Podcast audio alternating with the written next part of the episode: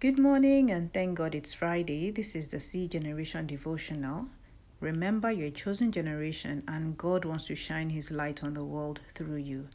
Isaiah chapter 43, verse 19 says, Look at the new thing I'm going to do. It's already happening. Don't you see it? I will make a road in the desert, I will make rivers in the dry land.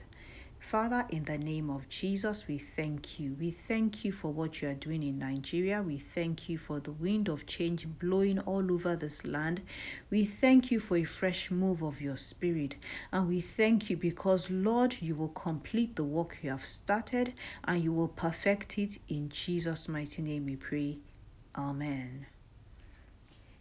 This week we've been studying about how to transform our minds to be like that of Jesus Christ. And for some people, achieving it may sound like a very tall order, but I've got good news for you because 1 Corinthians chapter 2:16 tells us that we have the mind of Christ.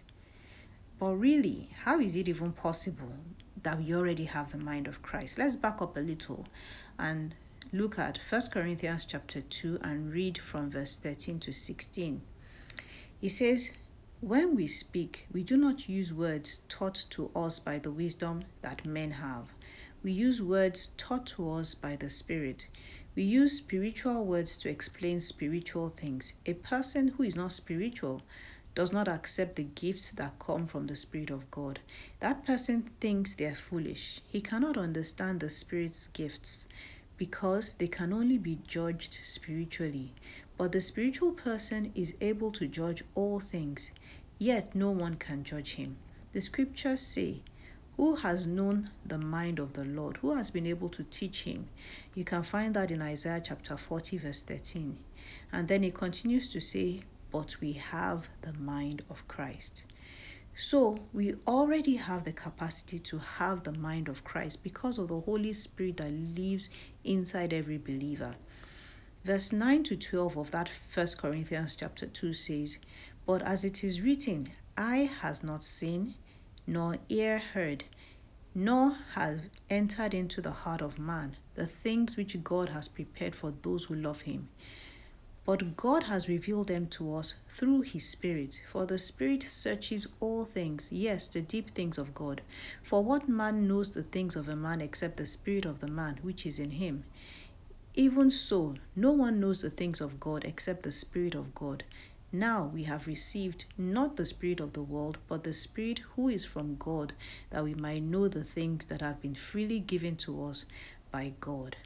So God has given us His Holy Spirit, and God reveals all things to us through His Holy Spirit dwelling on the inside of us.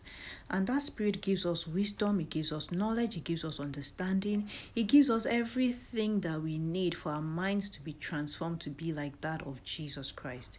Now, you may be thinking, well, that sounds easier said than done, because if that's the case, why am I?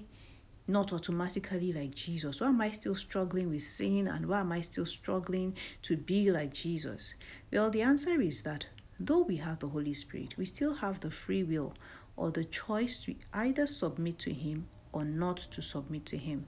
For example, when you are faced with a temptation, there is one voice inside you that tells you that what you're about to do is wrong, which is the voice of the Holy Spirit. There's also another voice inside you, pushing you, urging you, encouraging you to fall into that temptation, to fall into that sin, to do that thing that is wrong, which is the voice of your flesh. If you've been feeding your mind with the Word of God and focusing your mind on the things that are pure, that are holy, that are true, that are lovely, you know all those things in Philippians chapter 4, verse 8 that we read a couple of days ago, it will be easier for you to listen to the Holy Spirit and obey Him. But if you've been focusing your mind on the negative stuff in the world, all the lies of the devil, all the stuff that you know you hear from social media, you hear from TV, all of those things that have just turned your mindset away from the Word of God chances are that you will disobey the Holy Spirit, even though He's right there on the inside of you and He's telling you the right thing to do. And the more you disobey the Holy Spirit, the quieter He gets until He becomes completely silent. On the other hand, the more you listen and obey the Holy Spirit, the more He speaks to you, the more He guides you, the more He fills you with wisdom, with understanding, the more you develop the mind of Christ. So, God has given us the Holy Spirit to help us to become like Jesus, to have the mind of Christ. But the choice to listen, submit, and obey is ours. So, what will you choose today is totally up to you, but please choose to listen to the Holy Spirit. If you have any questions regarding today's devotional, or you just need to talk to someone about your relationship with God, maybe you're struggling with one thing or the other and you need to talk to someone, please send a DM to C Generation Devotional on Instagram and I will definitely reach out to you. I hope you've been blessed this week. Have a wonderful weekend.